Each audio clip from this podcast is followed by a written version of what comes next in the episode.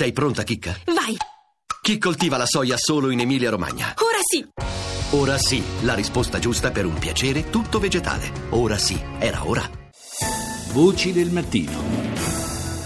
E parliamo adesso di Stati Uniti con eh, nuove grane, come avete sentito anche dai titoli dei telegiornali, eh, per Donald Trump, eh, dopo il Russia Gate e i suoi ancora oggi imprevedibili sviluppi, dopo la sentenza appunto del eh, Tribunale di San Francisco in merito al Muslim ban, l'ennesima bocciatura, adesso i procuratori dello Stato del Maryland e del District of Columbia, insomma praticamente praticamente della capitale Washington, faranno causa al presidente americano per aver accettato denaro e benefici da governi stranieri attraverso il suo impero aziendale. Ne parliamo con il professor Tiziano Bonazzi, docente emerito di storia e istituzioni del Nord America all'Università di Bologna. Buongiorno professore.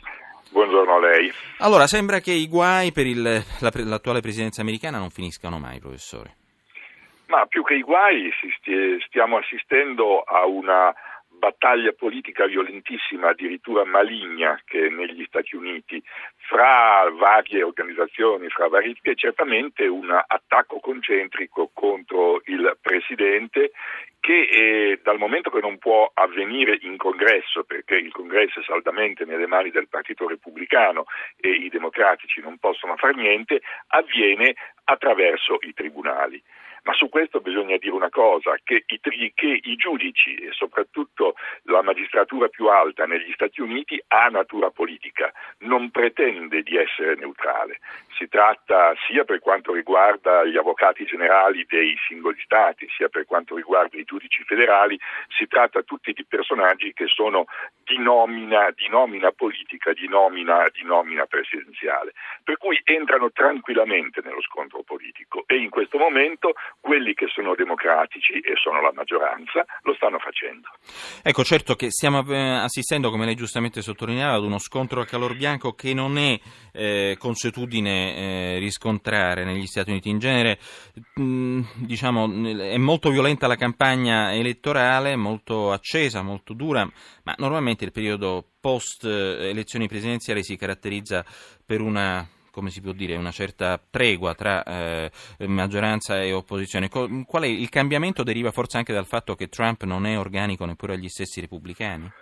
Ma molto probabilmente lei ha ragione, molto probabilmente anche perché si è assistito a quello che in Italia chiamiamo un movimento populista eh, dal basso cui, che Trump non ha organizzato, ma de, di cui Trump si è impadronito durante la sua campagna elettorale e quindi questo eh, rende il Presidente più debole nei confronti della classe politica, più debole nei confronti di quello che noi chiamiamo l'establishment a tutti i livelli.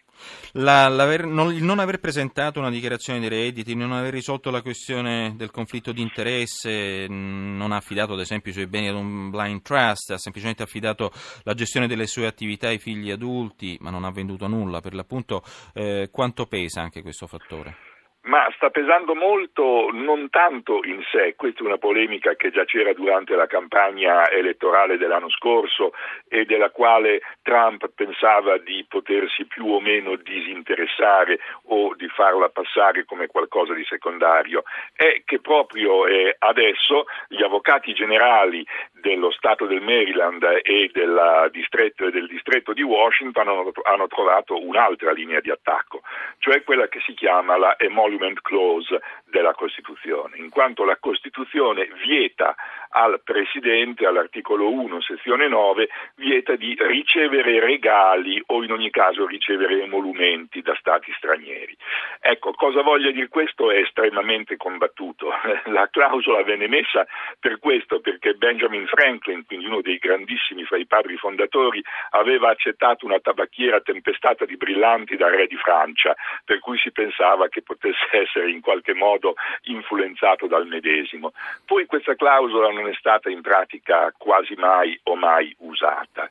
In questo caso, in questo caso eh, si somma al conflitto di interessi, ma eh, si somma al conflitto di interessi in modo indiretto perché Trump non sta prendendo assolutamente nulla da governi stranieri, però ad esempio il suo nuovo grande hotel a Washington, proprio vicino alla Casa Bianca, viene affittato a ambasciate straniere, viene affittato a business stranieri e di conseguenza indirettamente certo. in qualche modo entrano Entra il, presta il fianco. È chiaro, sì, è chiaro. Grazie, grazie al professor Prego. Cristiano Bonazzi, docente emerito di storia e di istituzioni del Nord America all'Università di Bologna.